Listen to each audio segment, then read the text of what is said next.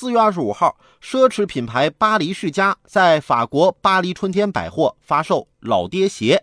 有网友爆料称，在现场，一名中国阿姨因为指责外国插队者而遭到围殴，而且法国保安拉架的时候只控制中国人，插队者最后还买到了鞋。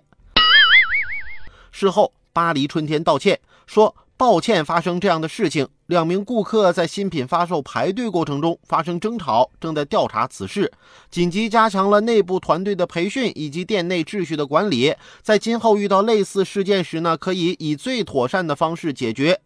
相关品牌巴黎世家则重申，将确保始终秉承平等和尊重的态度，面向每一位顾客。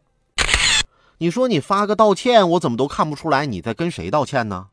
也没明确说向受伤的中国游客道歉呢，你就这么笼统的来句平等尊重的态度面向每一位顾客，那你这里是不是也包括那些插队的顾客呀、打人的顾客呀？